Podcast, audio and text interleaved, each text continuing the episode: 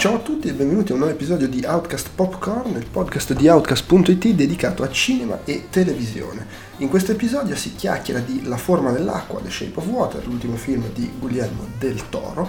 Eh, lo facciamo, mh, lo dico... Eh, a tratti, eh, affrontando alcune svolte di trama, eh, parlando insomma di cose che succedono nel film, senza svelare, mi sembra, nulla di clamoroso fino alla parte più avanzata del podcast in cui lo diciamo che stiamo per parlare del finale. Però ecco, diciamo, se eh, volete guardare il film e vi piace sapere il meno possibile, evitate forse di ascoltare il podcast e tenetevelo per dopo la visione, che vabbè, in linea di massima è una roba che mi sentirei di consigliare sempre, però di solito cerchiamo di mantenere più separate la parte senza spoiler e la parte con spoiler, quindi siete avvisati. Outcast Popcorn è reperibile su uh, iTunes, Podbean, Stitcher e altri aggregatori di podcast, applicazioni per esempio Podcast Addict, tutti quelli che vanno a pescare i feed da iTunes o su cui si può inserire il feed direttamente, vanno benissimo. Sugli stessi luoghi trovate anche i nostri altri podcast, per esempio vi segnalo il podcast Tentacolo Viola, che è un podcast misto, si parla di videogiochi, cinema, televisione e altro, eh, ma in particolare l'ultimo episodio che abbiamo pubblicato in quel podcast è la prima delle interviste del Tentacolo Viola, è dedicata a Giacomo Talamini di Hive Division, che eh, lavora eh, diciamo, Hive Division è uno studio di produzione cinematografica indipendente, eh, quindi una chiacchierata comunque a tema cinema che penso possa risultare interessante per chi segue magari Outcast Popcorn. In generale su Outcast punto it, che è il nostro sito, trovate tutto il resto della nostra produzione audio-video per iscritto, eh, comprese fra l'altro le cover story. Proprio in questi giorni va a concludersi la cover story del mese di febbraio, interamente dedicata a Metal Gear e Hideo Kojima, eh, e va ad aprirsi invece la cover story di marzo, che potrebbe risultare interessante magari anche per chi segue solo il cinema, anche se in maniera tangente, non dico di più. Ehm, se vi piace quello che facciamo, volete intervenire, eh, farci domande, insultarci, quindi anche se non vi piace, eh, proposte, quel che lei, vi risponderemo nel caso anche eh, durante i podcast. Potete farlo tramite l'email podcast chiocciola outcast punto it, il modulo dei contatti che si trova sul sito sempre outcast punto it e i vari social network. Ci trovate come Outcast Live su Twitter, su Instagram, eh, su Facebook, eh, sia col gruppo di discussione dove potete venire a chiacchierare fra di voi e con noi, sia con la pagina ufficiale.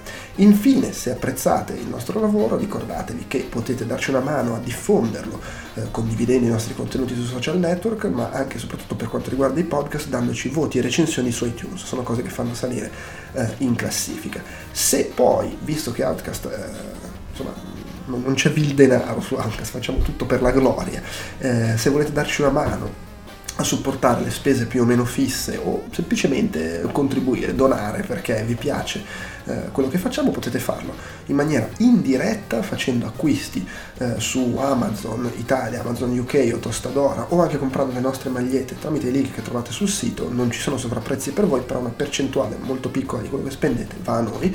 Oppure, se volete supportarci direttamente, potete farlo con una donazione mensile su Patreon o una donazione una tantum, quando vi pare, su PayPal. Anche per queste possibilità ci sono i tastoni su cui cliccare dal nostro sito. Fra l'altro, se ci donate su Patreon o su PayPal, magari può farvi piacere, finite nella nostra Hall of Fame, che è una sezione del sito dedicata proprio a chi ci ha voluto supportare direttamente. Direi che è tutto, eh, vi lascio al podcast sulla forma dell'acqua.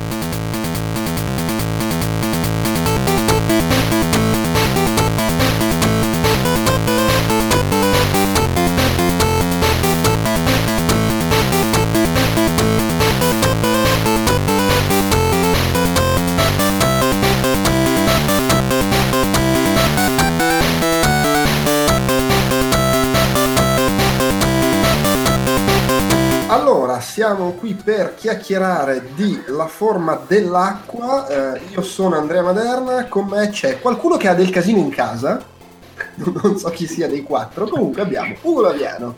Oila. Alessandro di Romolo. Ciao a tutti. Alessandro, tra virgolette, lag di Romolo. Porca miseria. sarà, sarà la neve. Eh, eh. Stefano Talarico. Ciao. E Andrea Peduzzi. Buonasera.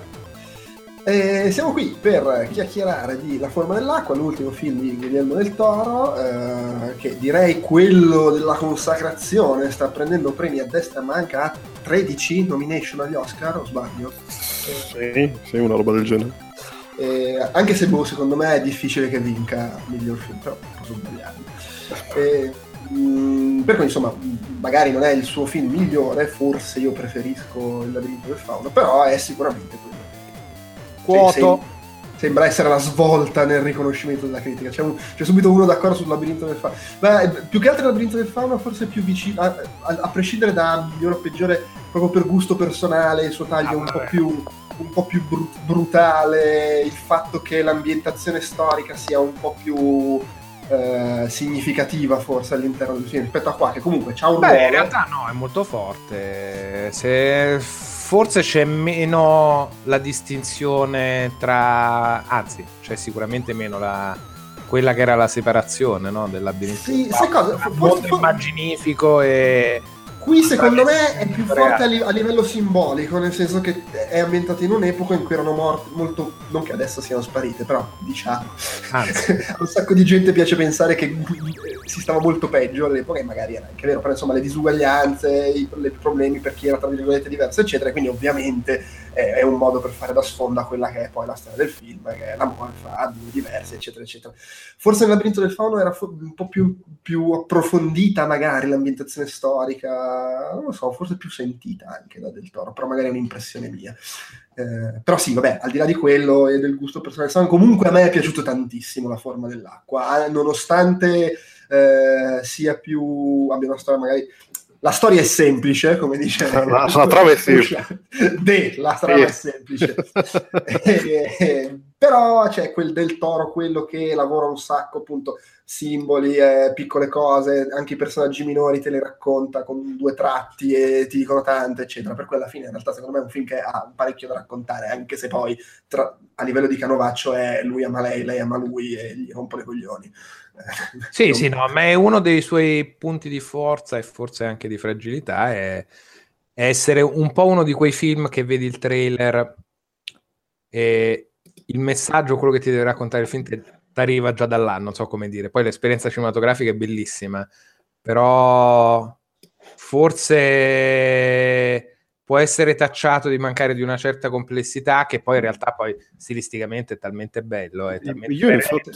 cioè la difficoltà nel fare le cose semplici che sembrano semplici, secondo me è uno di quei no infatti, infatti uno, realisticamente uno guarda il trailer e l'unico dubbio che ti rimane è se e chi muore prima della fine del film, per il resto sì, sì. sai già tutto quello che succederà. Ma infatti, infatti sì. Una cosa che mi è piaciuta tantissimo del film è che tutto sommato Ti, ti aspetti tutto quello che succede, ma succede in un modo talmente tanto bello sempre che sei contento, e, se, e tutto quello che succede, ogni volta che succede ti stampa un sorriso in faccia e quel sense of wonder che, che al cinema ti capita veramente poche volte, e, e spesso e volentieri ti capita con Del Toro, perché tipo il, il, il gomito a reazione, cioè cazzo quelle cose meravigliose, la, la, la, la, la nave usata come manganello, sì, e... beh, la spada tirata fuori al momento giusto. Stiamo focalizzando su un film, sì, sì, no. Sì,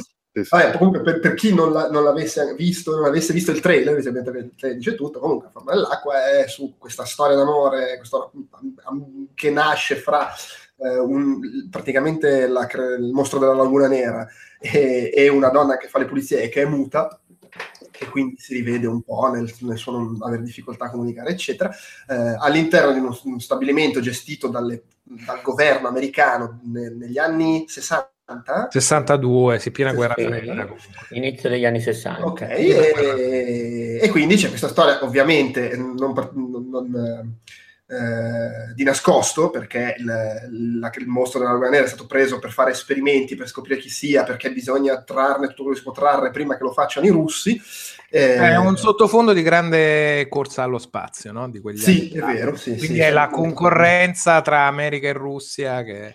senza esclusione di colpi. Sì, sì. E vabbè, poi attorno a loro c'è un cast di personaggi che, appunto, come dicevo prima, c'è l'omosessuale, c'è la donna di colore, che tra l'altro c'è, poverina, oddio, adesso c'ho un attimo un vuoto, eh, chi è l'attrice?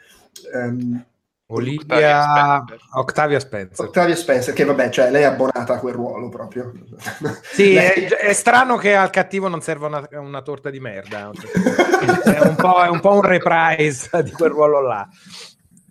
Però beh, sì, lei è, la, è l'attrice di riferimento per quel tipo di ruolo uh, lì. Un po' come c'era il periodo in cui Paul Bettany era un attore di, ferime, di riferimento quando c'era da fare un film con contenuti religiosi un po', come dire, discutibili. Il prete ammazza vampiri, faceva queste robe assurde, l'anticristo.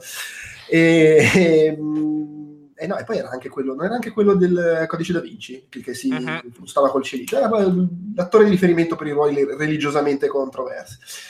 E, vabbè, Beh, sì, vabbè, anche in Master e Commander un ruolo molto più normale e tranquillo. no, sì, sì. no, infatti ha avuto una fase, una fase religione. e, vabbè, insomma, il film è quello, fondamentalmente. Eh, anche se devo dire che però nelle piccole cose eh, mi ha abbastanza sorpreso, perché a parte appunto il discorso, vabbè, una cosa che non sai, anche considerando che è un film di Del Toro, quindi magari non è necessariamente eh, super buonista, eh, anche se poi alla fin fine lo è. Come non è eh, super buonista? Non no, è. Dico, non lo è necessariamente. Dici, sto oh. guardando un film di Del Toro, non mi aspetto necessariamente che finisca tutto a tarallucce e vino, e quindi ah, okay. un pochino di tensione per chissà come va a finire ce l'avevo nella prevedibilità complessiva dello sviluppo del film. Eh, e in realtà io mi aspettavo le cose che si sviluppassero in maniera un po' diversa anche da un altro punto di vista, nel senso che ero sicuro, cioè ero sicuro, guardando il trailer mi aspettavo che si creasse una situazione in cui il personaggio di, di Shannon, che è la, la, la, la, il capo delle guardie, tra virgolette, eh, scopriva che c'era questa storia fra lei e il pescione e osteggiava, creava problemi. In realtà lui si fa, cioè non, non è minimamente, non ha la minima idea, non di capisce un cazzo accadendo. Fino agli ultimi dieci minuti. Esatto, non so cosa gli sta accadendo sotto il culo, che vabbè, che poi anche quello forse è una cosa bella del film, il fatto che Eh... è una bella metafora del personaggio che crede di essere Dio e sa tutto eh, e invece sì. non si cazza di niente. Cioè non solo è il classico discorso la gente ai margini, i poveracci, cioè quelli di basso rango tra virgolette sono quelli, poi le brave persone e chi sta sopra sono una banda di stronzi, a parte forse la spia russa. Eh, in più, non è che solo sono stronzi quelli che stanno sopra, sono anche dei rincoglioniti.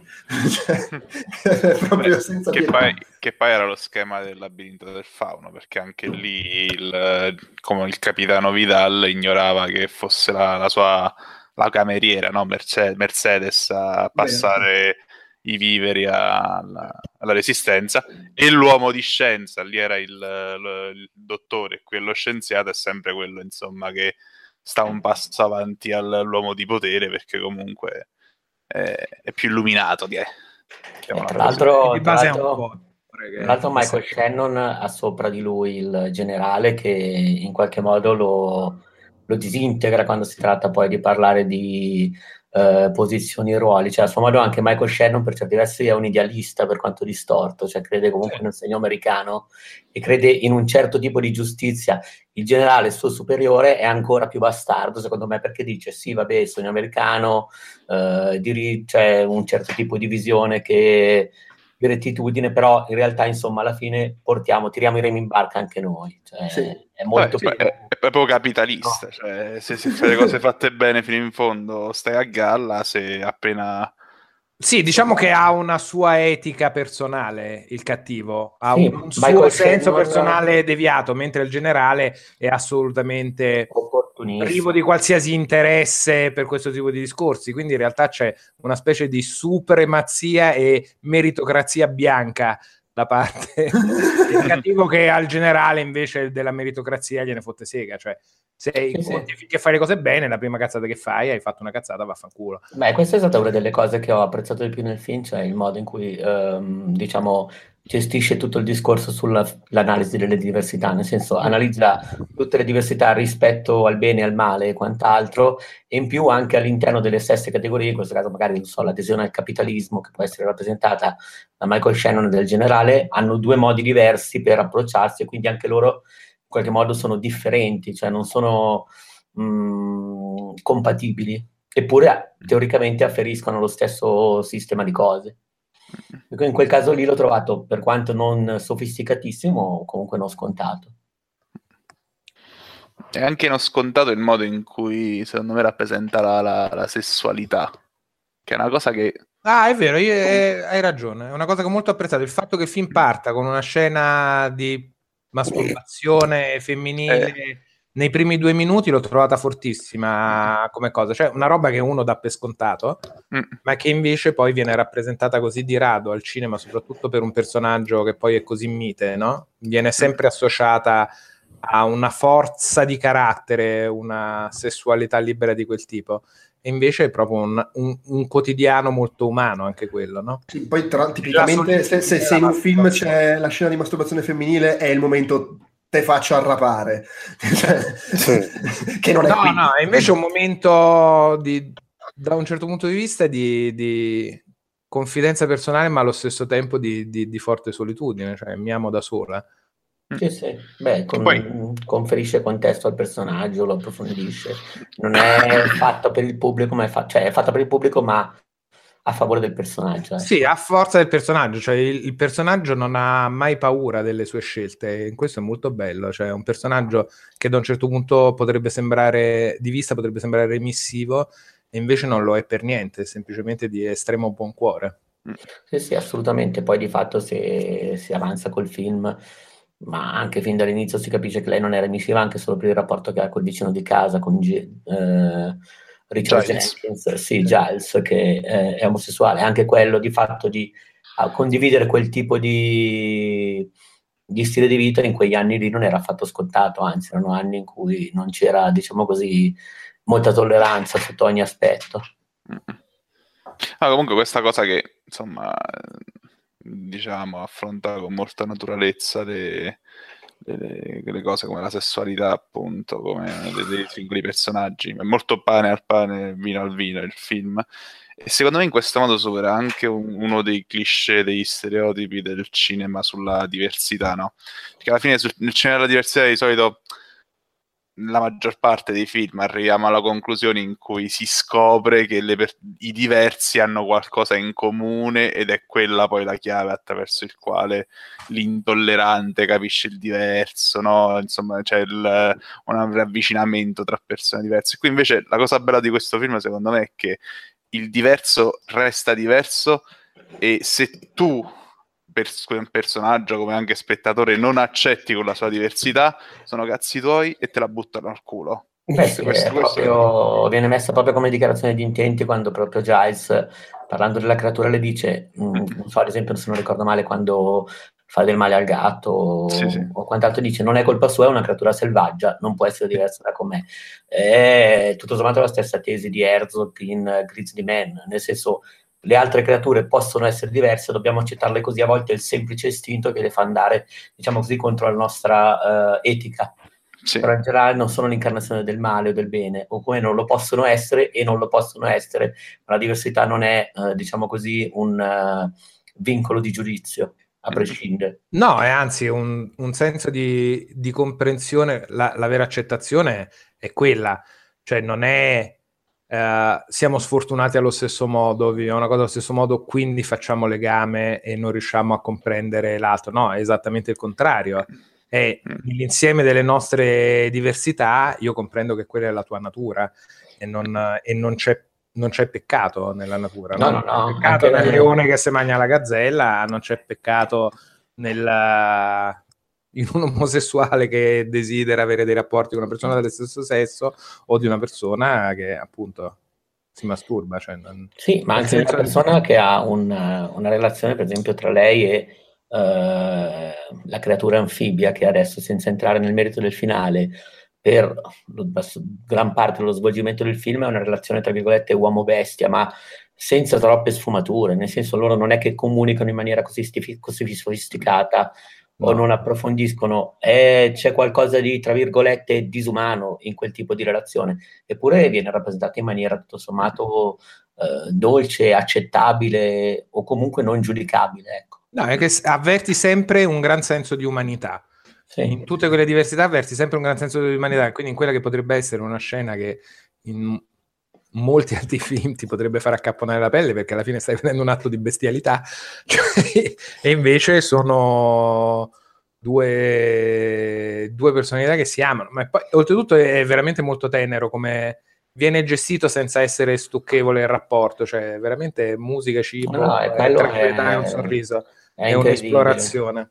Sì, infatti non è il solito cliché La Bella Bestia, o almeno diciamo così, la base di partenza è quella, però in realtà eh, La Bella e la Bestia sono tutto sommato un umano trasformato e una donna. Qui stiamo parlando davvero di due eh, mondi diversi che si avvicinano, quindi è molto più forte, diciamo, come scelta di, di unione, ed è per quello che secondo me va davvero contro ogni tipo di giudizio nella diversità. Sì, ma anche perché poi se ci pensi... Mh... Eh, per come viene raccontata, tutto sommato anche, anche lei viene raccontata come qualcosa di tutto sommato esterna, che lei per prima si sente, cioè lei per prima a, non se, a sentirsi diversa completamente da tutto quello che le sta intorno, cioè comunque il fatto di essere cresciuta muta in mezzo a tutta gente che stra- parla e straparla, non a caso poi è molto bello. È molto bello il fatto che vada sempre in giro con uh, uh, l'altra, l'altra inserviente che, che parla di continuo e fa, fa, fa, scena, fa scena ogni volta che, che parla, e, e lei invece appunto è muta e, e, e non fa mistero di dire sì, però io è tutta la vita che sto così, e tutto, tutta la vita che nessuno mi caga, perché tutto sommato hanno paura come se fossi qualcosa che non viene da questo mondo. Io eh. sì, appunto, ho molto apprezzato la sicurezza del personaggio di lei, nel, nella sua calma, cioè una che arriva perennemente, tra virgolette, in ritardo al lavoro, sa che le altre cagano il cazzo sul timbrello del cartellino, ma lei gliene fotte veramente sega di questa cosa. Io ho molto apprezzato che una scena ripetuta più volte, cioè non è mai una sono diverso, ho avuto una vita difficile, mi chiudo e so che il mondo morde e non me ne frega un cazzo, questa è la mia vita, faccio le cose che voglio fare con la mia calma, con la mia tranquillità, ma è, è, è oltretutto è lei che è molto intraprendente, cioè è lei che gli porta le uova, è lei che mette la musica, è lei che cerca un rapporto, è lei che cerca un rapporto poi anche fisico. Beh, lei anche quando, diciamo, subisce attenzioni da superiore si ribella in maniera netta, nel senso, in realtà sembra un personaggio eh, mite e remissivo proprio perché è muta, banalmente, o perché ha realtà... quell'aspetto lì, la caratteristica dell'attore che probabilmente è il modo di recitare che lo comunicano, però in realtà non lo è per niente, anzi si muove in maniera... Uh, a testa alta, ecco. Mica risponde al coso dandogli del coglione, sì, sì, sì. Cioè, è proprio una che non, se, non, non te le manda a dire se te le devi dire, sta tranquilla, cioè non, no, non, non, cerca, non cerca il conflitto, ma non è molto non rilano, da parte. È molto forte. Io ho trovato il person- lei, l'attrice, il personaggio di lei meravigliosi proprio. Sì, guarda, poi lei, lei bravissima, mamma mia. Beh, anche Jenkins ha trovato un ruolo delizioso, con tutte invece le illusioni e le insicurezze che ha lui, mm-hmm.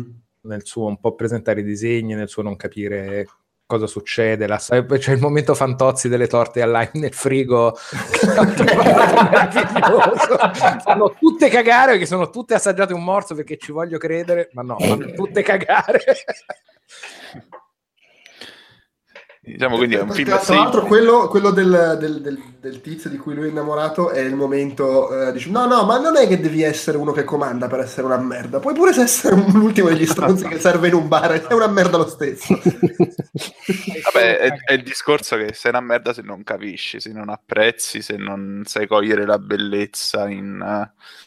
nel diverso. E anche se sei un razzista di merda, che in quel eh caso sì, sì, no, no. di colore, sì, sì. appena gli toccano la mano abbaia, insomma. Sì, sì, sì, sì. Alla fine la spia, la spia russa, eh... vabbè, cioè, tra l'altro abbiamo detto più volte che c'è una spia russa nel film, ma insomma si vede dopo, praticamente subito dopo che viene introdotto il personaggio, per cui, insomma.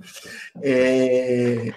cosa stavo dicendo? Ah, sì, la spia russa è forse l'unico eh... non appartenente a una qualche minoranza o mostruosità de- del film che... Beh, un comunista, insomma, che è abbastanza... Hai ragione. Quindi, la, tesi, la tesi del film è se, se non vieni messo sotto dalla società sei una merda. Soprattutto in quegli anni non c'era Bau Bau peggiore. Eh. No, in effetti è vero. Stava quindi, sotto quindi, quindi, a neri non... e omosessuali. Comunisti. Quindi non ce n'è uno. Sì, che... però lui non è, è comunista, ma non è una minoranza. Dal suo punto di vista, nonostante sia straniero in terra straniera, Beh, è, però, una maggior- cioè, è una maggioranza, no? Nel però senso. È comunque uno che in quel paese, uno deve nascondere la sua identità. Ah beh, sì, assolutamente, due, però c'è andato se, apposta se non, per se non nasconde, sì, però è, cioè, il concetto è quello, deve nascondere la sua identità, certo c'è andato apposta, è per lavoro, eccetera, se non la nascondesse lo prenderebbero a calci in culo, che di ah, fatto vabbè. È la stessa situazione del vicino di lei. Assolutamente, sessuale, assolutamente, assolutamente. E poi però... ha lo stesso problema di cuore e di empatia degli altri, cioè uno che non è che... è la spia comunista fino alla fine, niente, lui li aiuta da, dal minuto uno e anzi si ritrova a dover gestire entrambe, no? Le superpotenze, diciamo. Sì, li aiuta, li aiuta perché comunque, cioè nel senso, lui sarebbe anche pronto a dire portiamoci via la creatura e studiamola noi, però visto che non si può fare, allora vaffanculo, portatela via te. Sì, no, no, ma soprattutto fa una scelta di cuore, perché niente gli impediva di, eh, sì, di fare di, semplicemente di la spia fino alla fine, invece di... Ma io ci ho visto eh, anche eh, banalmente una, sia una scelta di cuore, ma anche un pochino una scelta di scienza, nel senso, lui comunque era uno scienziato e riconosceva, diciamo così, ehm, il valore, il valore assoluto, il semidivino di quella creatura, e a un certo punto nel film lui viene messo di fronte alla possibilità di o salvare questa creatura in un modo o nell'altro, di vederla comunque distrutta, quindi eh no, chiaro, lui dà un valore sì senz'altro umano, perché non è un personaggio sgradevole, però secondo me è anche una persona eh, che crede nella sua disciplina in minima parte, per carità, perché poi Beh, non è che però comunque è netta questa cosa, cioè nel film non c'è un singolo personaggio che sia tra virgolette normale, positivo. Personaggi positivi sono tutti appartenenti a una qualche minoranza, vessati, eccetera. Tutti quelli che sono quelli, tra virgolette, normali, perché poi definire normali il personaggio di Michael Shannon è un po' un balzo di... uno che si tiene le dita a marcia in mano. Eh no, è tutta la del quelli film. Che sono, che fanno, che fanno una vita agiata, mettiamola così, che non, non so, sono tutti stronzi. Non se, non se ne salva uno. Beh, ma poi Michael Shannon ha anche la sua diversità, nel senso che comunque già il fatto che com- in ogni caso ha... un sentimento verso la protagonista, che è un personaggio eh, tutto sommato fuori, completamente fuori dagli schemi, non è una cosa comune, cioè il generale, per dire, è un personaggio molto molto più eh, tagliato con l'accetta. Sì, diciamo, no, ma quello sicuramente. Sì, è anche Michael Shannon è un, a suo modo, è... certo verso una minoranza, per assurdo. Sì, cioè, cioè, veri... Michael Shannon è, è uno stronzo che, per, che, che ha comunque dei sentimenti umani vissuti dal suo filtro di essere una merda. Sì, e anche dal suo filtro di essere non tanto a posto con la testa. No, è chiaro, però c'è, cioè, quindi anche il fatto che lui si, si prende bene, cioè non so, di nuovo, non so se oserei dire si innamora, ma si prende bene con sì, la protagonista, sì. Poi comunque lo viene dal fatto, vabbè, oh, due schiaffi, eh, te, ti regolo io a te, ti fa così. No, ma quello secondo me è anche una distorsione che potrebbe essere legata anche al suo ruolo professionale, cioè lui di fatto è un aguzzino, quindi... Immagino sì, che sì, su no. una mente, cioè lui da un lato si attacca più che può a un certo schema americano in qualche modo per tenersi a galla, ma dall'altro ormai probabilmente anni e anni di quella professione, diciamo così, no, che, lo sai hanno cosa, sai talmente rovinato. Sai cos'è anche, secondo un tema molto, come dire, eh, d'attualità ultimamente. È ovvio che è un'epoca diversa, è un'epoca in cui da un certo punto di vista è, è, non dico normale, però è nella mentalità comune considerare la, la, la persona di colore, l'omosessuale, eccetera, eh, strano a voler essere buoni. Questo però non è che ti obbliga a trattarlo come lui tratta, cioè nel senso, tu puoi anche considerare la nera che hai davanti in un certo modo, non è che sei obbligato a farle le battute mentre ci stai parlando. Secondo me quello definisce un po' il personaggio. Ah beh, sì, sì, sì, assolutamente. Banalmente il, il ragazzo del, del diner fino a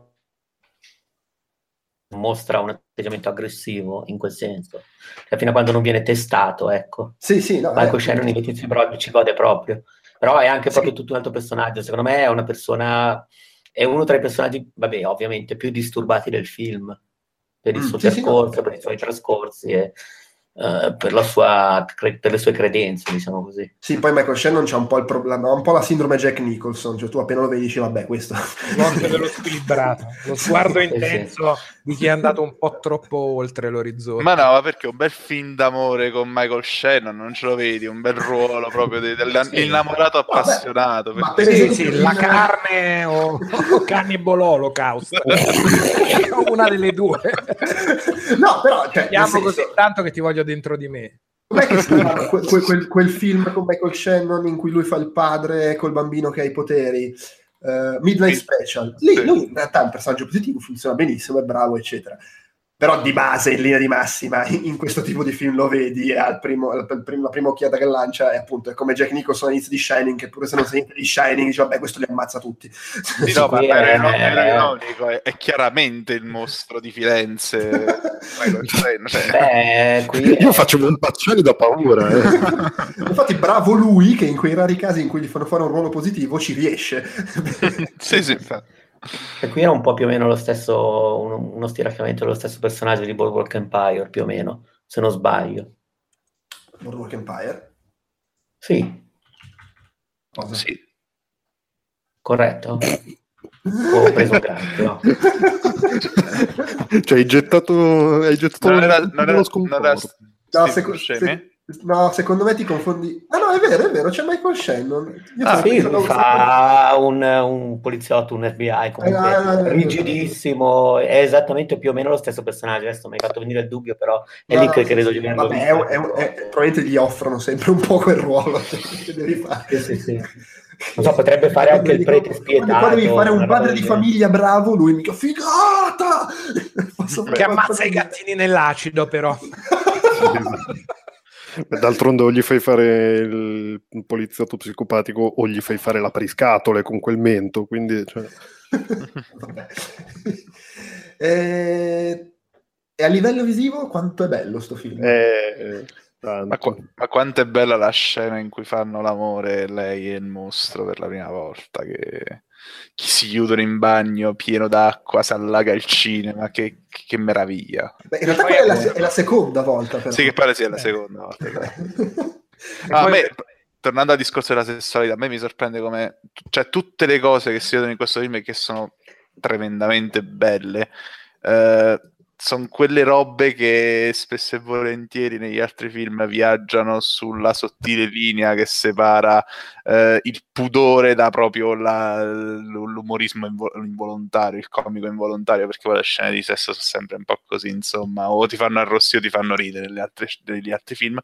Qui invece anche come riprende lei mentre si masturba all'inizio con quel fuoricampo, così, cioè, eh, nella semplicità della messa in scena lui riesce sempre a trovare la cosa, il lato bello di tutti questi gesti d'amore, ovvia- ovviamente in contrapposizione poi invece alla scena d'amore di Michael Shannon, che sembra veramente uh, un pistone di una macchina. Mi piace, muta, devi stare muta. Scusa, ci avrei il pus in bocca, silenzio. Però io vorrei anche dire una cosa in quella scena, nel senso, tu torni dopo che hai fatto la notte in bianco con la mano bendata, hai avuto una nottataccia e la moglie comunque ti si offre così, non lo so, quello mi sembra. Ma secondo me in quei casi non è molto che ti si offre la moglie, è, è il fatto. Beh, lei di... che comunque lo stuzza, che eh, gli dice saliamo di sopra, così tutto quanto, eh, sì, sì, che sì, voglio, sì. Che...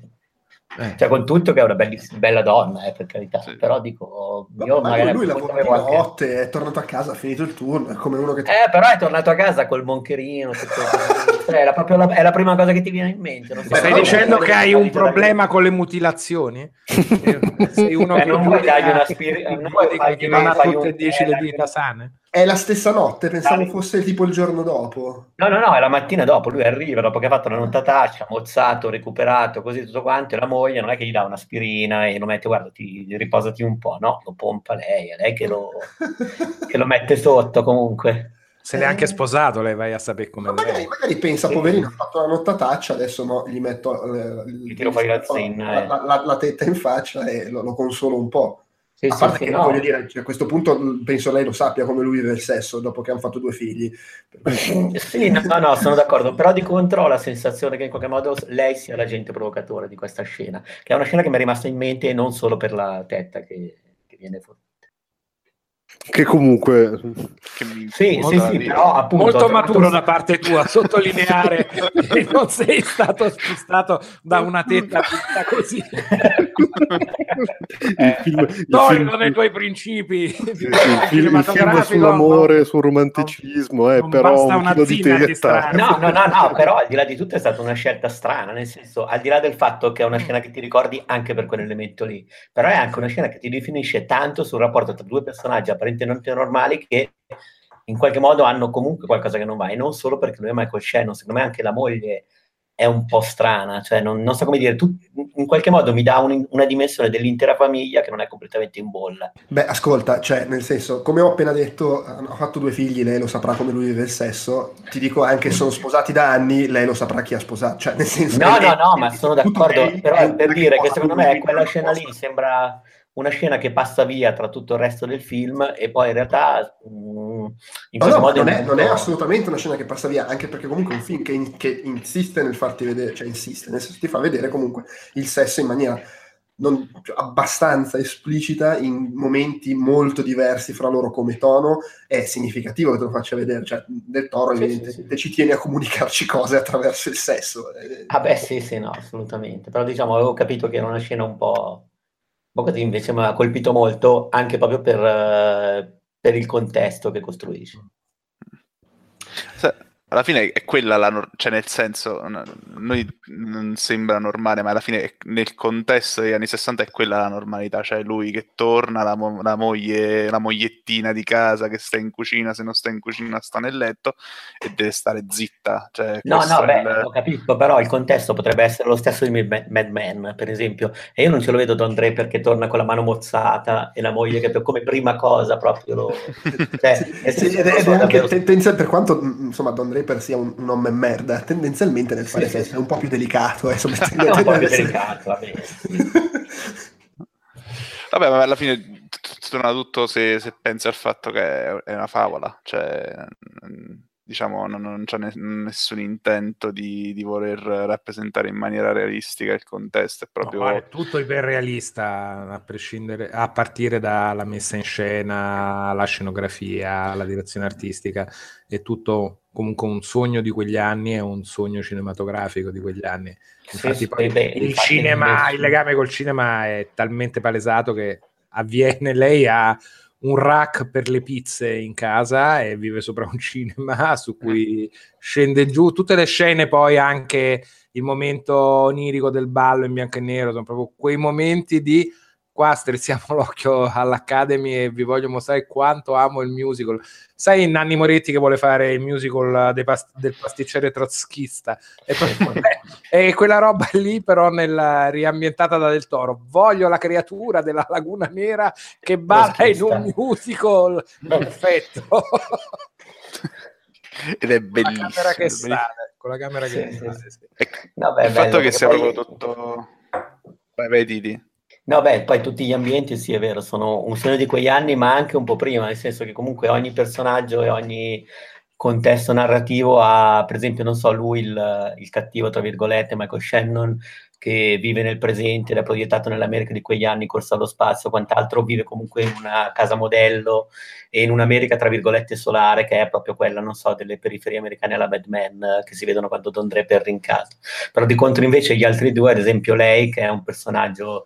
diciamo così, meno socialmente inserito, per usare un eufemismo, eh, vive comunque in un'architettura un po' più passata, che potrebbe essere anni trenta, anni quaranta, assieme anche al, all'appartamento, per esempio, di, di Giles, che è un... Uh, lui è un pubblicitario, un grafico, comunque diciamo un pittore che si vende i suoi disegni, diciamo anche alla pubblicità, e anche lui vive in un contesto che è un po' più art déco rispetto che è quella l'America modernista, sì. diciamo, dove vivono gli altri.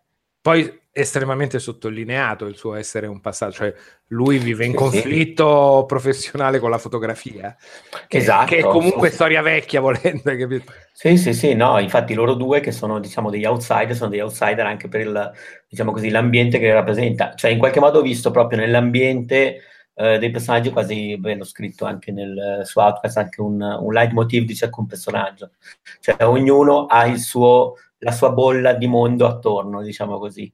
E poi queste bolle a volte si incrociano, si scontrano e mm, creano delle problematiche. Non so, anche il mostro, per esempio, quando è nel laboratorio, tutto il laboratorio, tutto quello che è scienza, invece è eh, grezzo, non è, eh, non è più neanche art déco a quel punto.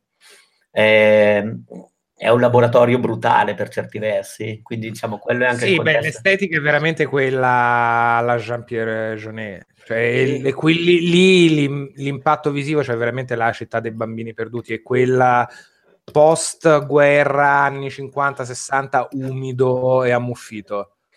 Sì, sì, quella, quella visione estetica di, di quella cosa lì è presentissima lì. Quando Tra infatti... l'altro lui, lui ha proprio detto: mai copiato il divano. Eh, quello, quello, quello. Eh, ma c'è, no, c'è... Preciso, eh. Quella, il divano è copiato da una scena di, non mi ricordo, forse Delicatessen. Delicatessen, può essere benissimo, ma è oltretutto un divano bellissimo come design di quelle cose lì, eh. Hai detto divano e ho capito di che divano stavi parlando. E tra l'altro c'è tutta la, diciamo così, tutti i riferimenti, vabbè, anche tu Andrea l'hai scritto, ho letto su Letterboxd riguardo ad Amélie e Jeunet. Sì, effettivamente sembrava un po' più, un po' derivativo, soprattutto le musiche, tra l'altro sono sì, le, le mus- all'inizio è, è, ti viene per forza in mente perché le musiche sembrano uguali e, e poi lei c'ha il cazzo di caschetto e fa quella un po', eh, esce di casa, fa il balletto e quel, sembra quel tipo di personaggio lì. Poi in realtà pre- secondo me prende una piega abbastanza diversa sia la caratterizzazione del personaggio sia il film. Questo, a prescindere dal fatto che a me Amélie fa, fa venire voglia di, di, di spaccare il muro a testate. No, no, questo eh, è, è Amélie girato da Jeunet ai tempi di Delicatessen. Ma secondo me neanche, sono proprio, no, sono proprio diversi, eh, a prescindere dalla, da, da, diciamo dalla grazia che hanno entrambi i personaggi femminili, no? Che potrebbe essere sì. un po' la caratteristica comune, quella, l'essere civettuolo senza essere civettuolo in maniera inopportuna, eh? Semplicemente un muoversi lie- lievemente nel mondo, ma è un minimo di colori e quel fatto francese un po' di...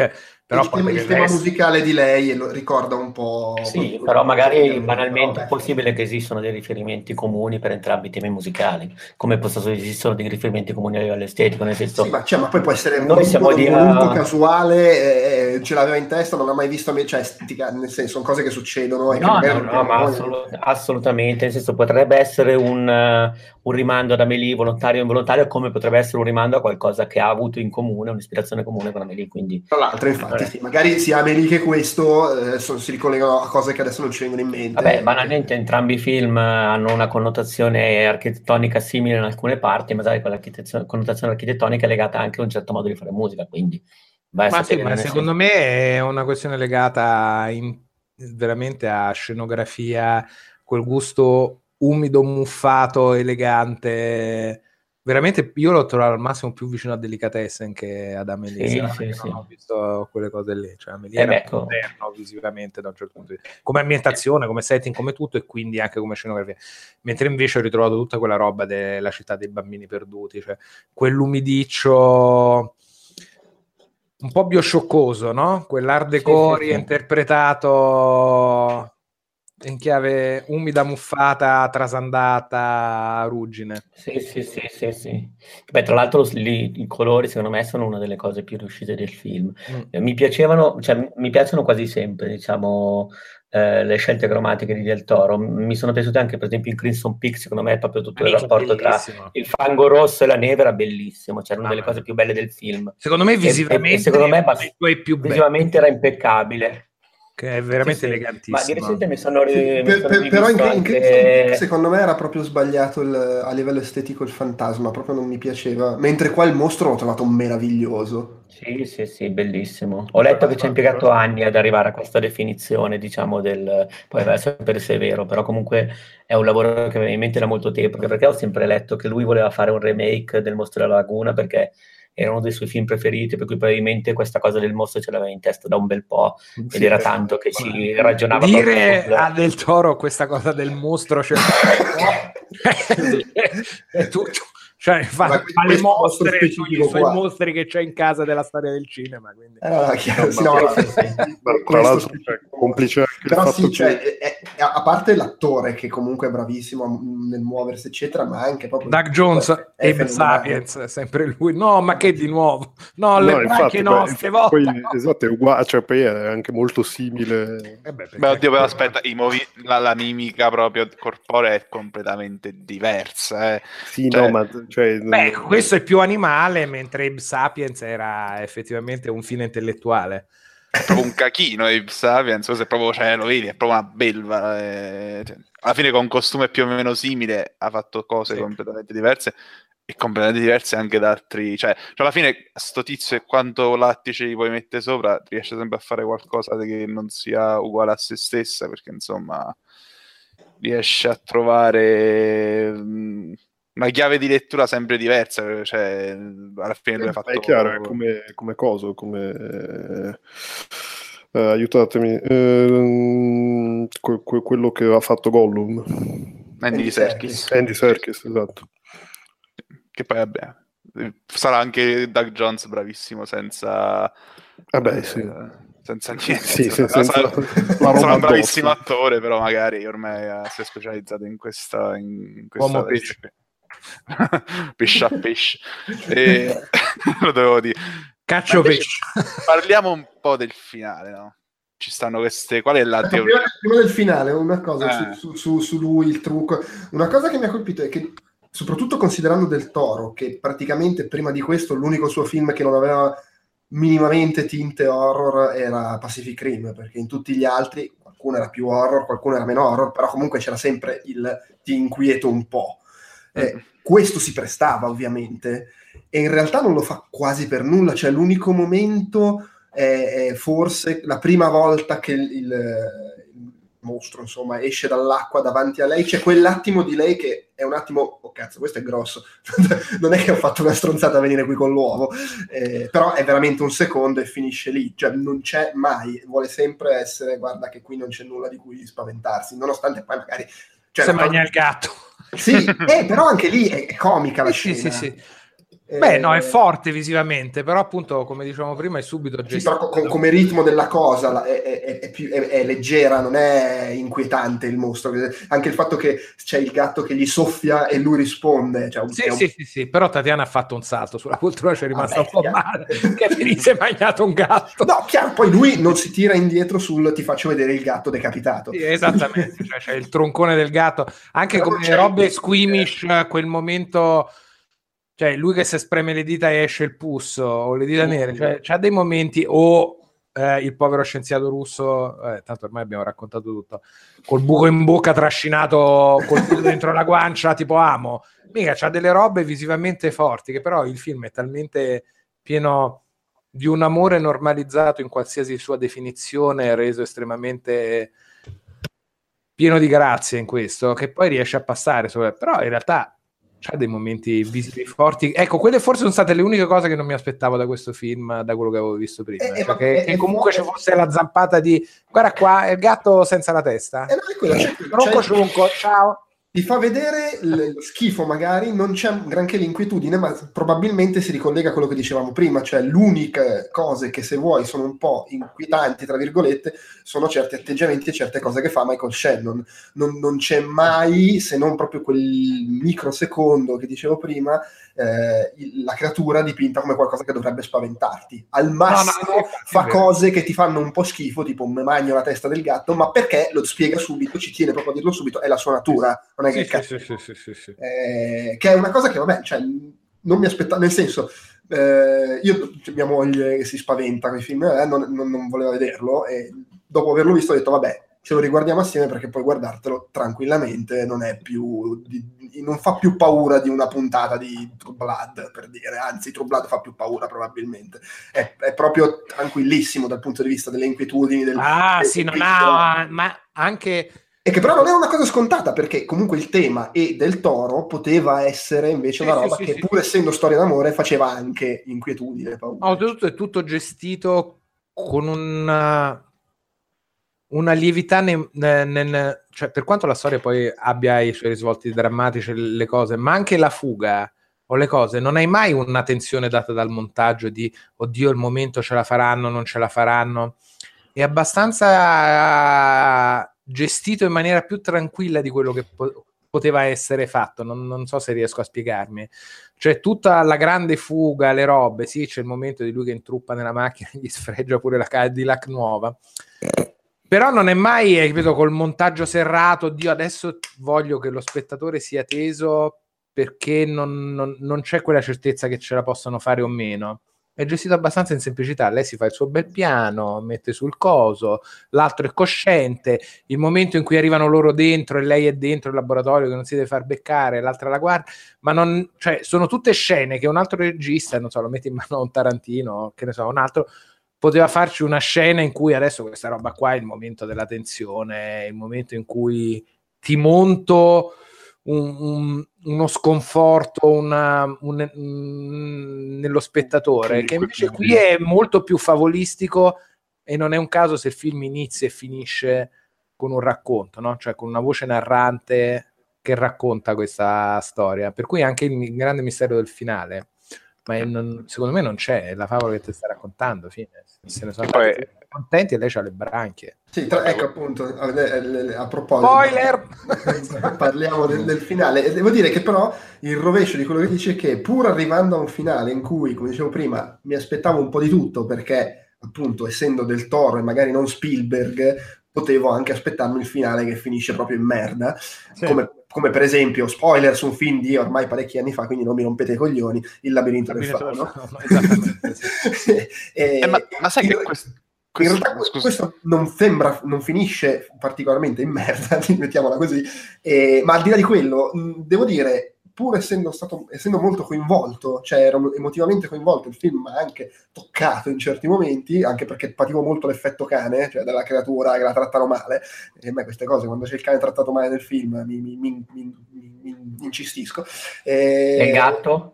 Eh, ma il gatto cazzi suoi, eh, no, cibo capito, per però... cani nella mitologia madernesca è comunque cibo per cani, esattamente, eh, no, è tutta natura. Se, se il gatto è personaggio a sé e viene molestato da un essere umano è male, però se viene molestato dall'altro animale che ha fame va bene. Beh sì, gli animali che si mangiano fra di loro sono cazzi loro, e però lui è la creatura tenuta, ah studiamola, ti, ti... poi quel sadico che gli fa col, col, col pungolo, cioè insomma mentre...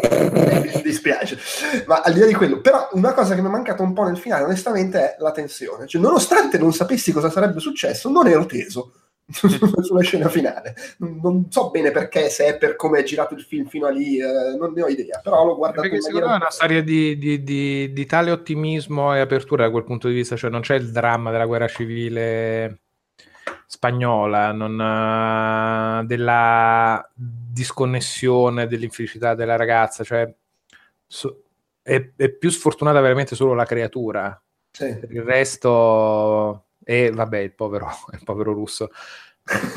Ma invece sul piano dell'analisi della diversità il finale non può essere visto, o comunque almeno non, non ne sono convinto, però così la butto là quasi come un passo indietro, cioè?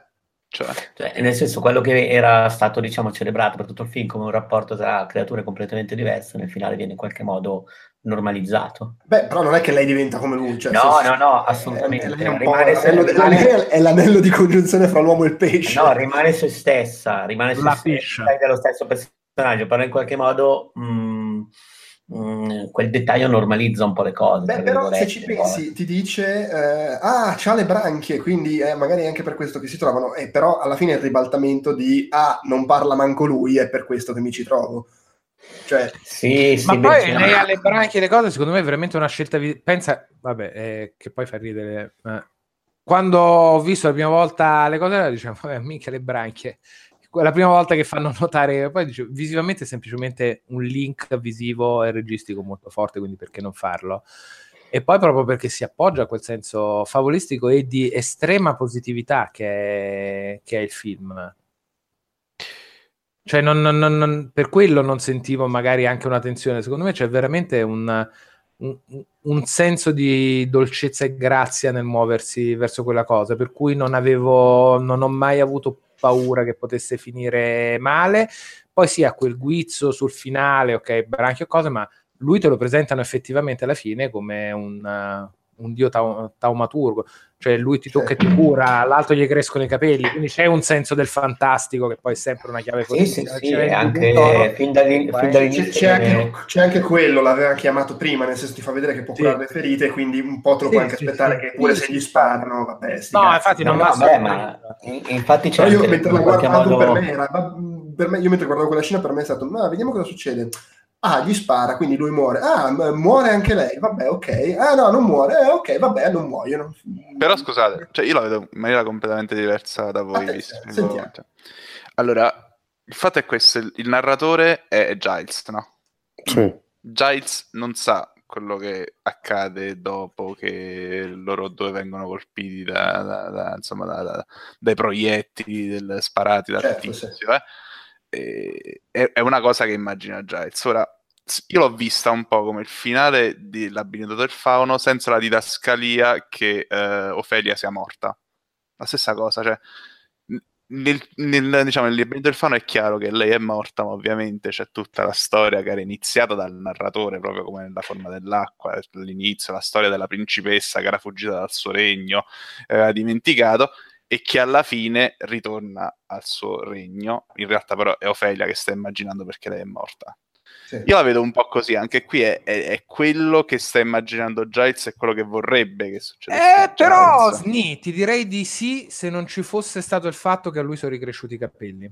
Eh, ma proprio perché per lui, lui era lui, importante. Proprio perché no, cioè... lui ha visto quel prodigio. Sì, ma lui sì, eh, ma vede anche il prodigio di lui che si rialza. Beh, gli ha anche curato, tra l'altro gli ha anche curato le ferite del braccio, ma sai, lui vede quel prodigio, si rialza, si cura il proiettile e si immagina che, cioè, ci può stare, nel senso. Vabbè, però banalmente secondo me bravo. Il film comunque... lì dipende anche da quanto peso dai a come il regista ti fa vedere le cose. Secondo me il fatto che ci sia la scena in cui cura Giles, gli fa crescere i capelli, gli cura la ferita sul braccio e poi fa vedere che cura se stesso dal proiettile, cioè ta- quella scena lì sta-, sta per farti vedere che non è solo che lui che guarisce dal proiettile, ma è capace anche di curare gli altri. Beh, ma poi qua comunque te lo sta dicendo la presenza della creatura concretamente, diciamo, nel mondo reale eh, mescola molto il gioco di metafore, quindi mh, rispetto per esempio a un Labirinto del Fauno, che tra l'altro non vedo da un sacco di anni, quindi non, ho, non sono così sul pezzo, però in qualche modo qui appunto diciamo il, il fantastico è reale per certi sì, versi. Sì, no, non c'è dubbio in quello, cioè portano eh, una creatura no, incredibile. Che, che poi sia la creatura sia... la divinità viene accennato, mh, cioè non viene mostrato, ma viene accennato all'inizio già dagli stessi ricercatori, che veniva venerato come un dio nel suo popolo perduto, per cui ci ho visto anche un po' l'unione del, tra uomo e divino e quant'altro.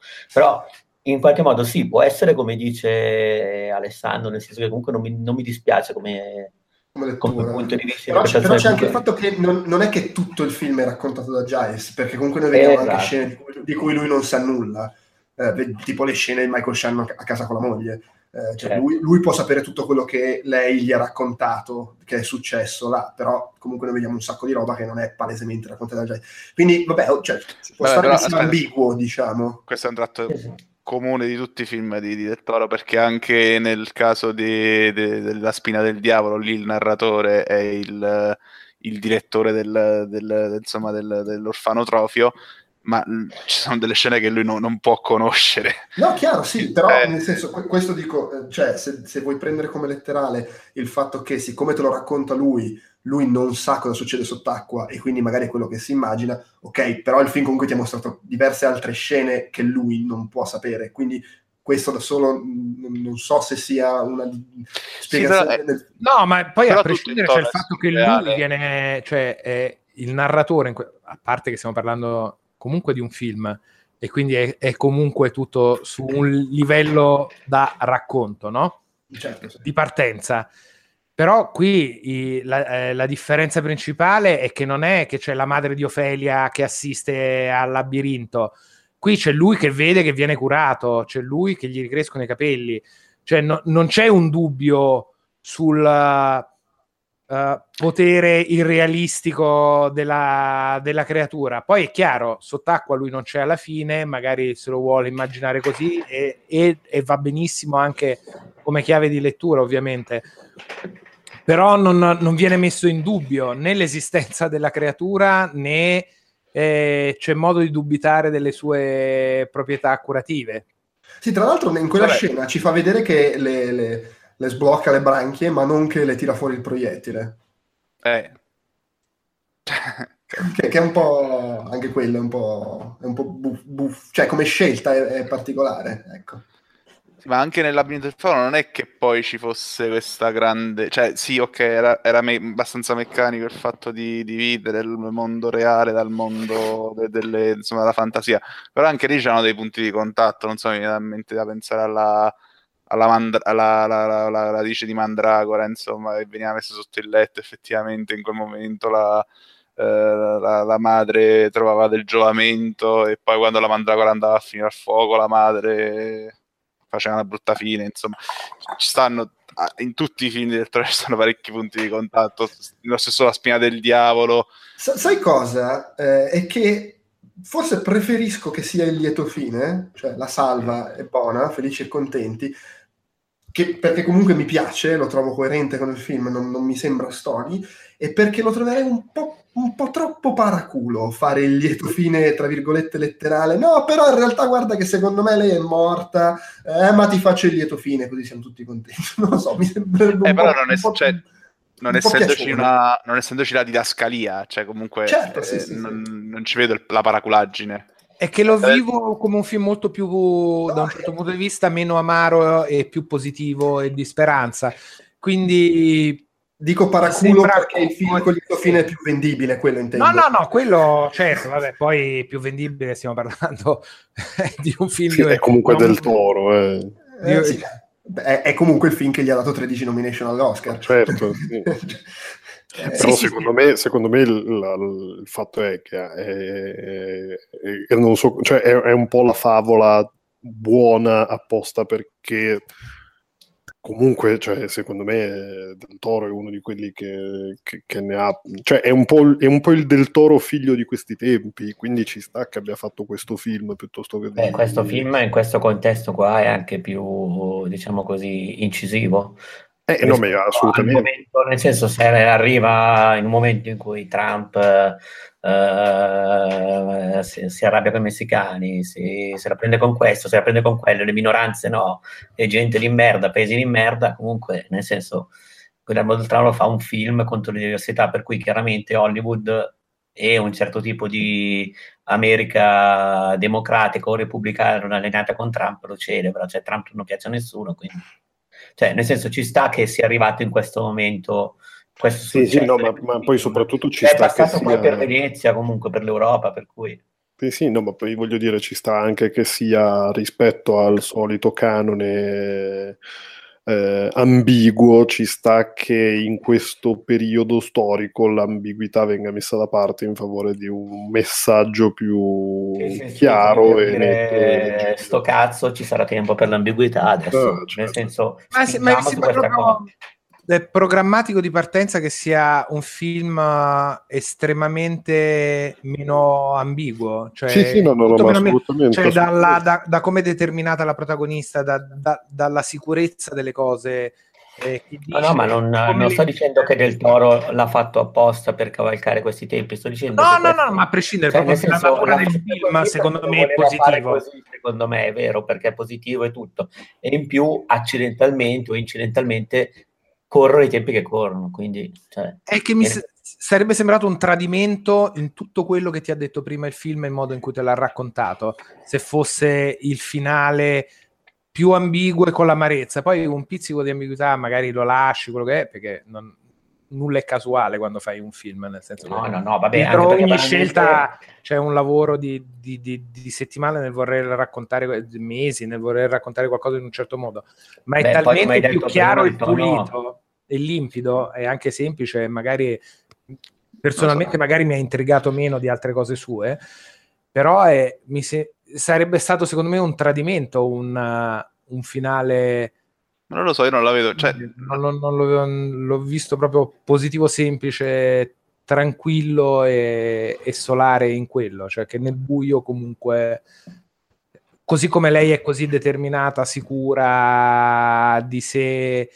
Nel, comunque in una sua realtà difficile, cioè tutti i personaggi non hanno dubbi in quello che fanno, cioè lo, scienzia- eh, lo scienziato non dubita mai, lei non dubita mai, la sua amica non dubita mai, il suo amico è più in difficoltà, ma anche lui dà subito una, cioè dà una, dà una mano, capito? Nei suoi dubbi e nelle insicurezze di quel personaggio, per cui vivrei, mi, sem- mi stonerebbe di più un'interpretazione in cui no, però magari sono morti entrambi affogati, lui sparato, lei senza... No, no, no, ti spiego, ti spiego perché, invece, perché invece non mi sembra poi così eh, un tradimento. Cioè, alla fine è un film che racconta di come la, socie- la, la realtà, la normalità sia una, una merda, no?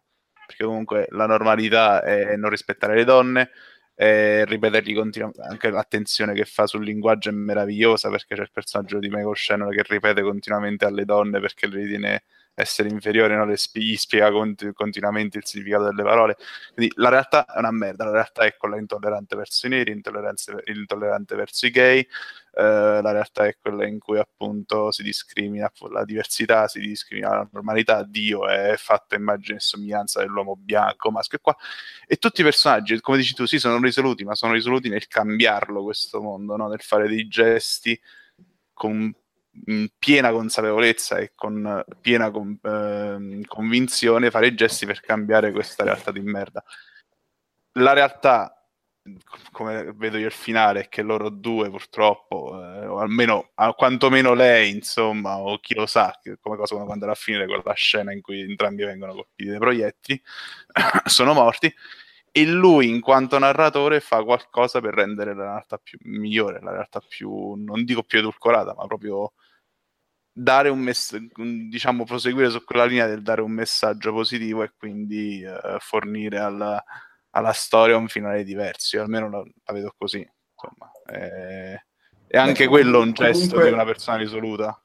Com- comunque di base, come giustamente dice Ugo, non è che fai le cose per caso, è sicuramente voluto che ci sia quel pizzico di ambiguità nel finale, che se lo pigli letterale è il lieto fine e basta.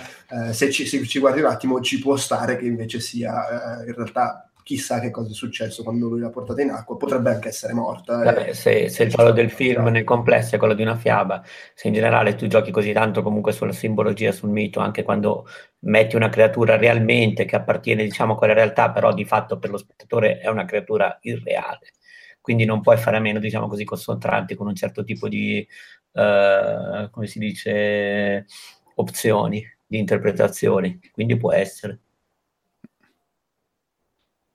A me fa molto ridere il fatto che tutta questa discussione si colleghi perfettamente al commento sotto al podcast di Chiamami col tuo nome, ossia la parte da ventinove e trenta in poi è delirio puro, è la storia di due omosessuali e non ci vuole molto a capirlo. Non l'ho ancora visto, non voglio sapere niente. Vabbè, però qui dai c'è un'ambiguità che stiamo cercando. No, però mi, mi faceva ridere perché ci sono capitato casualmente mentre parlavate. Ah, non, è, non l'avevi ancora visto? No, no, lo, lo, lo sapevo, ma appunto ah. essendoci ricapitato me lo sono ricordato. Vabbè, poi sai, ognuno, ti ripeto, ci può vedere nelle cose quello che ci vede, nel senso, io, a me è sembrato, diciamo così, più sfumato, anche a te quando ne abbiamo parlato, magari invece uno lo, che lo vede lo percepisce in una maniera più netta, cioè non, non, sì, in realtà io guardando non... il film l'ho, l'ho trovato netto, ma sentendo questa discussione ho detto ma sì, cioè continuo a pensare, nel mio finale rimane quello lieto, eh, però ci sta effettivamente come, come ah beh no. Sì, altrimenti non ci sarebbe stato nessuno spazio per l'ambiguità, cioè non so come dire, nel... se, se non voleva essere ambiguità le toglieva... eh, non ce l'avreste trovata, no, chiaro, ma esatto. Cioè, tipo, le, le toglieva il proiettile prima di rituffarsi in acqua, lei apriva gli occhi, si baciavano e si tuffava in acqua, cioè, sì, sì, sì, sì, sì. O più banalmente lui si toglieva la maschera ed era un essere umano travestito, cioè, o era un cavallo probabilmente. Alla fine è Doug Jones che si leva il costume. Tra l'altro c'è il cavallo parlante, no? Guardano una puntata di Fresh, il cavallo parlante, certo, sì, sì. Certo, c'è tutto, la bestiality c'è tutto, sì, sì, sì, sì. Benissimo, ecco, e, e, e quella cosa nel finale, ti dico la verità, sempre per questioni di sensibilità personale, perché poi ti ripeto, sono d'accordo che non stona, mh, forse avrei preferito vederlo senza, diciamo così, l'accenno a lei, anche creatura acquatica, però sono scelte, non... diciamo così. A me quello era venuto veramente istintivo quando avevo visto quei tagli sulla gola, ho subito pensato a delle branchie, quindi me, mi aspettavo no, mi... solo no, che arrivasse io... il finale, che poi in realtà è ambiguo anche quello, nel sì, senso sì, che sì, può essere lei era acquatica e lui le risveglia le branchie, o anche no no erano cicatrici ma lui è Dio, cazzo vuoi le faccio le branchie, esatto. Sì, no, sì, ma io, la vedo, io la vedo così personalmente, nella mia interpretazione assolutamente personale è proprio quello, guarda qua c'è queste robe qua, ma facciamo che so branchie, eh, cioè, no so, io, io cioè, come interpretazione personale l'ho visto come hai spinto sulla bestialità, però insomma stai facendo un film anche, diciamo, per, per tutti, quindi non spingerci troppo. Eh, ma non è vera bestiality se anche lei ha le braccia, eh, non completamente, cioè, è bestiality, è bestiality completamente se lei è un'umana e lui è quello che è, se c'è anche una minima sfumatura in direzione di un'appartenenza comune a un mondo acquatico, secondo me Uh, è un, si ammorbidisce un po', diciamo, la, Uh, la ruvidità della, della faccenda, ecco. Ma lì, lì sta, sta la, la paraculaggine, ma in realtà lo dico qua in senso positivo, nel senso che ce n'è per tutti i gusti. Ti piace ma... la bestiality? Può essere. Preferisci che non sia bestiality? Può essere. Vuoi che sia morta? Tranquillo, può essere anche quello. Tu mi dici quello che devo fare, io lo faccio. No, perché poi in realtà bestiality o no, sono effettivamente branche o meno due persone. Lei è cresciuta tra gli uomini in un certo modo e lui così. Basterebbe quello a, diciamo così, connotarli. Eppure quella roba lì, diciamo, ma leggermente... Allora, per, per, perdonami, io capisco quello che stai dicendo, però in linea di massima ci avesse anche le branchie chiuse lei, sta comunque facendo sesso con uno fatto di scaglie co- con lo sportello per il pisello. Sì, sì, secondo sì, me sì, il fattore sì, bestiality non ne esce, troppo sminuito. Ma certo, certo. Sì, la sì, tranquillità con cui l'amica dice ah, lo sportino, ehi maschi, eh, pensi che te puoi fidare, invece poi a un certo punto c'è pure il cazzo comunque. Bella quella. Quello è fantastico perché c'è proprio dice, oh raga, noi, noi qua ci formalizziamo su un uomo con un uomo, guarda questa che ti parla del cazzo con lo sportello ed è ah, vabbè, ok, figa, tutti uguali alla fine. Sì, no, poi in effetti bestiality, bestiality, voglio dire, è come se tutti i mammiferi potessero tranquillamente accoppiarsi senza dire bestiality, cioè qui eh, si... È chiaro, sì, perché noi qua stiamo, stiamo a fare le battute sulla bestiality, ma la verità è che per Michael Shannon è bestiality anche solo fare sesso con una nera. Per, sì, cioè, per il personaggio di Michael Shannon.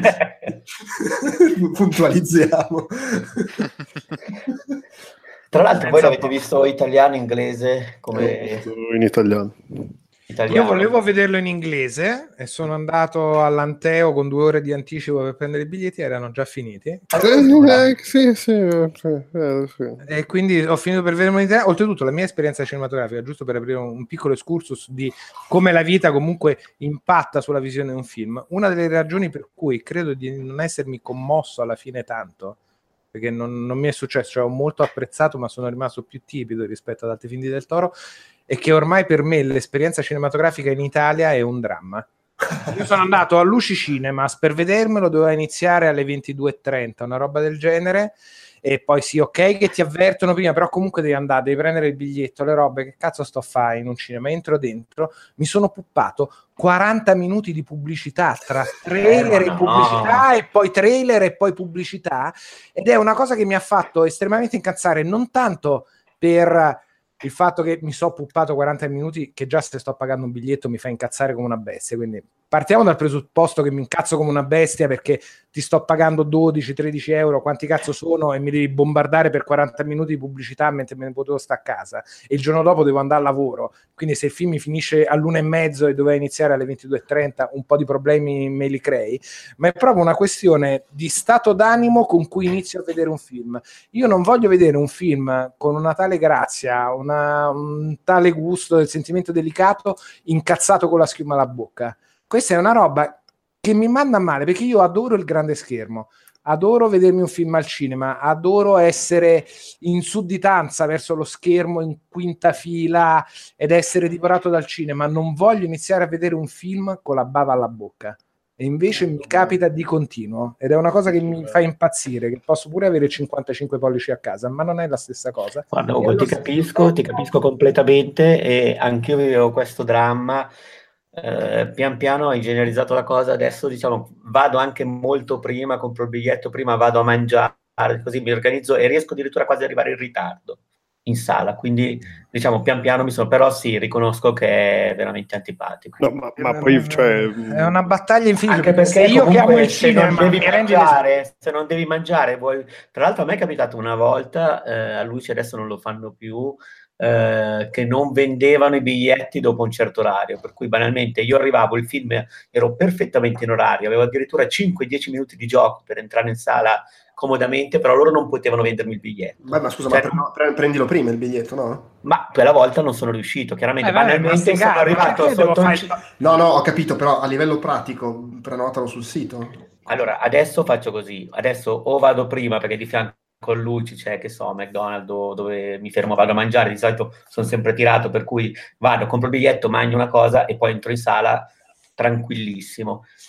Però mi è capitato un paio di volte, e adesso quella roba, ripeto, è stata cambiata, però mi è capitato un paio di volte che alla fine non pot- sono arrivato puntuale per l'inizio del film reale, quindi non so, sul sito c'è scritto ventidue e trenta con trenta minuti di trailer, ah, perché certo. Io sono arrivato, è vero che lo dicono, però io sono arrivato che potevano essere dieci minuti prima del film effettivo e non mi vendevano il biglietto, perché loro volevano che io mi succhiassi quei trailer o che comprassi eh, il biglietto. Mi fa, mi fa troppo incazzare questa roba, sì, mi fa incazzare no, in una maniera di ma perché però, cioè, se a me che sono disposto sto, cioè, e poi non lo posso sapere prima, perché io arrivo a casa la sera, so cotto, e proprio è un gesto d'amore nei, nei confronti del cinema dire ok, mi sto addormentando, ma no, voglio andarmelo a vedere al cinema perché questo film ci tengo, me lo voglio vedere proprio bene. E invece mi crei la corsa a ostacoli con l'incazzatura per cui devo arrivare all'inizio del film che sto schiumando. Che cosa no, no. brutta? Che cosa sì, sì, brutta? Sono, sono, adesso addirittura mi fanno, quando arrivo, ripeto, puntuale per il film, magari a sala mezza vuota, perché magari mi vado in settimana così. Io vado spesso anche da solo al cinema, mi capita, per cui se ho voglia, magari la sera... sono in tempo, vado, esco, mi è capitato davvero sala mezza vuota, finché inizia te, realmente tra dieci minuti, ma non posso comprare il biglietto, ma ti sembra? No, cioè, a quel punto, essere, a quel punto voglio dire, mi capita che a un certo punto incontro magari, non so, il bigliettaio un po' più tagliato che mi dice guarda, ti do un biglietto dello spettacolo dopo, e tanto non ci sarà nessuno, ma tu me lo paghi lo stesso, perché molto spesso è proprio un problema tecnico. Qua il, il, il film, qua sono in Francia, il film inizia venti minuti dopo l'orario nominale, anche lì c'è scritto facciamo la pubblicità, però tipo il biglietto lo puoi comprare dopo che è iniziato veramente il film. No, no, qua non per puoi, cui... anche se ci sono ancora posti. Cioè chiudono, ma questo però solo a Luci, perché per dire, io adesso vado più volentieri in un altro, in un altro cinema che è il Cinelagna, che me l'hanno aperto più vicino a casa, e lì, a parte che inizia l'orario dichiarato, puoi comprare il biglietto al film iniziato se c'è posto, poi sta a scegliere se vuoi vederti un film monco o meno. Certo. Eh, ma sì, però, è insomma, uci merda questo, cioè io è uci merda, sì, no, è proprio uno, purtroppo quando, quando vengo in Italia e voglio andare al cinema vado a Luci perché voglio vedere lo spettacolo in lingua originale, me lo è l'unica Luci che lo sì, fa qua, infatti, a parte il cinema in centro Milano, ma infatti cioè, già è un abominio il fatto che per un motivo o per l'altro la distribuzione ti costringa a vedere, cioè ti, ti costringa a farti vedere una roba doppiata quando non vorresti, perché comunque no, non, non c'è modo, cioè gli spettacoli in lingua originale sono ostracizzati dalla programmazione anche quando no, ci no, sono. sono sono pochissimi quando e, ci sono, e, per e esempio, poi, e poi, e poi una cosa che mi manda in bestia una, una cosa che mi manda in bestia ancora più della pubblicità prima, che tutto sommato me la suco, è una merda, però ok, quaranta minuti è il fatto che ci sia quella merda di intervallo, ma voi siete ah scemi. È vero, c'è, pure, c'è stato pure l'intervallo, altro ma voi siete scemi nel è partito l'embolo sì, sì. L'intervallo c'è tutto, cioè io sull'intervallo, sull'intervallo sono più morbido perché devo andare in bagno di solito. No, no, ma io, io veramente io piuttosto faccio come Gio Peppe e piscio nella bottiglietta, siete scemi. Eh, ma che gente. Vabbè, lì è anche questione di abitudine. No, ah, mica, ma, ma in qualsiasi situazione, cioè, il fatto no, che sia intendo, un fatto di vedere un film bene pagando, cioè io ti voglio dare i soldi, dammi una bella esperienza, e questo fatto sia negato in qualsiasi modo. Mi cavevo pure all'antea quando mi sono visto Silence di Scorsese. Ok, vado, ma cura Skype perché ci tengo troppo Scorsese, me lo voglio vedere su grande schermo, sono finito nella sala piccola dell'Anteo che cioè lo sì, schermo sì. È più piccolo del televisore di casa mia, porca puttana ladra impestata con uh, cioè visione merda fuori. Io dico, ma io perché vi sto dando i soldi esattamente? Io, cioè, io, io Silence l'ho visto, l'ho visto l'estate scorsa in centro Milano in un chiostro che sembrava l'esperienza carriere, tutto quanto è stato tremendo. No. Con delle sedie scomodissime, è vero che lì un po' uno lo sa che sono un cinema arrangiato, però quello è stato veramente devastante, ma è quasi a tema col film un... però eh? Se sì, sì, anche un... era scomodissimo, ma qualcosa davanti, davanti delle cose, delle colonne, per cui non vedevo bene, mi dovevo muovere così no. Era le colonne davanti, le colonne davanti dal eh, sì, era un chiostro, era un chiostro in, in centro, non mi ricordo quale fosse no, però era veramente infernale. Scusate, scusate, silenzio. Io ho visto Pacific Rim in quattro terzi. No. Al, al cinema, al cinema. Pagando? Pagando? È ovvio. Mamma mia. Mamma mia. Vabbè, io, io, scusate, mi, mi, io adesso non, non, non vorrei... Ho, ho, ho per una volta una cosa da dire. Io di solito sono quello che dice no, qua invece il multisale è figo, pure quello è bello, perché in effetti andare al cinema come in Francia è molto meglio, mi, mi spiace, anche la gente è più raro beccare i rompicoglioni in sala. Però devo dire, con, con La forma dell'acqua ho avuto un'esperienza meravigliosa, che magari voi sapete perché l'ho portata su Facebook, ma la dico così a favore di chi ci ascolta, perché a parte che sono arrivato a cinque minuti di... no, ho perso i primi quattro minuti del film perché ci ho avuto sbattimenti, e poi tipo a venti minuti dalla fine, quindi cioè ok, voglio vedere come finisce adesso, si è spento il film, si è fermato tutto, eh, e non si sono accese le luci. C'erano accese le luci quelle d'emergenza, quelle che funzionano sempre. Vabbè, aspettiamo, aspettiamo, passano cinque minuti, dopo un po' una ragazza esce, rientra, dice ah, pare che è saltata la corrente, dopo un altro po' entra uno del cinema, in pratica è saltata la corrente in tutto il multisala e basta, cioè il centro commerciale stava a posto solo nel multisala, mm. e dopo venti minuti sono venuti a dirci eh, ragazzi dovete andarvene, non riusciamo a risolvere. Ancora qua state, non abbiamo finito tutto. Che voglio dire, cioè avete rotto il cazzo, però, però potete tornare quando volete col biglietto e ve lo rivedete il film, che comunque vuol dire sì, ho capito, ma a venti minuti dalla fine mi devo rivedere tutto il film, praticamente che cazzo, per vedere venti minuti. Ma poi, cioè, immaginatevi sedici sale che improvvisamente si svuotano su una scala mobile. Sì, ma io in que- questo lo, ri- lo, lo faccio rientrare ne- nel- no, è chiaro, nella sì, sfiga è... occasionale, succede, non è il certo, sistema, certo. Non è te lo tronco nel culo e ti faccio vedere quaranta minuti di pubblicità perché mi hai appena pagato dodici euro e, e poi c'è l'intervallo, cioè quello è sistematico, hai capito? Solo perché mi ha detto sfiga, è successo. Peraltro, peraltro no, sono trovato proprio per la stessa. Ed è... Ed è U C I, è U C I tremenda. Tra l'altro spezzo un'altra lancia a favore di Cinelandia, che mi hanno appena aperto, perché possono, vendono da mangiare, e oltre che il film inizia perfettamente in orario, puoi mangiare dentro con dei vassoietti, perché è tutto attrezzato, per cui puoi prenderti a mangiare, arrivare in, in tempo e mangiare mentre ci, guardi il film. Il problema è che se ci sono io seduto dietro di te ti prendo a calci sulla testa. Esatto, stavo per dire che te fanno mangiare, ma no, ma anche popcorn, te dovrebbero spezzare le ginocchia, perché no. Io non voglio senti, guardarmi un film con no, te che rumini no, no. sullo sfondo. Tira la puzza di sostosa del cibo di merda che sicuramente stai mangiando. Cioè, se no sta a casa no, mia e spareggio sul divano. No, allora, voglio, dire, voglio, di, voglio dire che in quella catena, in quella sala ci sono delle sale con pochi posti, molto distanti, anche con i poggiapiedi, è impossibile essere infastiditi da un altro che mangia, e soprattutto il cibo è buonissimo. Ma se voglio quindi mangiare al ristorante, aspetta, aspetta, aspetta. Eh, lo so, ma capita che uno è in ritardo, così una piadina, una cosa. Però scusate, ma, non, no. ma la piadina va bene, non fa rumore. Vai, cioè, no, beh, questo, sì. È importante questo. A me sta sui cogli... Io, allora, vabbè, il popcorn il poi a me dà fastidio, a me dà fastidio anche l'odore del popcorn, vabbè. Eh. Ma, ma un conto è, c'hai lì la piadina, la apri, magari cerchi anche di non far rumore. A me stanno sul cazzo quelli che stanno un quarto d'ora a pasticciare con la confezione. Mamma mia, mamma mia. Io ho visto La La Land con uno che stava, secondo me, scartando i regali di Natale degli ultimi dieci anni. Non è possibile. Un musical con la musica e tutto e senti scricce, scrocce, scricce, scrocce, scricce. Oh, ma fatti i cazzi tuoi, ma vai a casa tua a scartare la roba. Ma che cazzo è? Le, la, la sezione di imballaggio di Amazon qua. Ma, ma poi il tempismo, guarda, il, te- il tempismo con cui la... setti... Io vado quasi sempre in settimana, sono sale mezze vuote, mi metto proprio, mi isolo, a volte scelgo proprio la fila da solo perché non voglio, non voglio gente in mezzo alle balle, lì secondo me non disturbo adesso, però, però insomma... Succede perché c'è sempre questa cosa del tempismo, di quello che apre una, una confezione di caramelle che è difficile da aprire, evidentemente, e quindi ci devi mettere un quarto d'ora di... e lo fai nella scena drammatica, commovente, senza musica, fatta di silenzi, e io sento... nel surround de- destra un po' l'essere dietro. Tirato fuori dal film è proprio, secondo me, un crimine contro l'umanità, cioè apprezzo il film, fammelo con questo, cioè devi scartare roba e scarta a casa tua.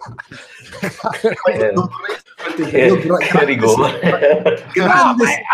di più i ragazzini, perché il ragazzino è fuori controllo, non sa un cazzo. Esatto, sì. Ho empatia verso il genitore, eh, gli volevo far fare un'esperienza, il bambino parla, fa domande, ma quello che scarta, quello che smanduca e sta sempre scrunci, scrunci, scrunci.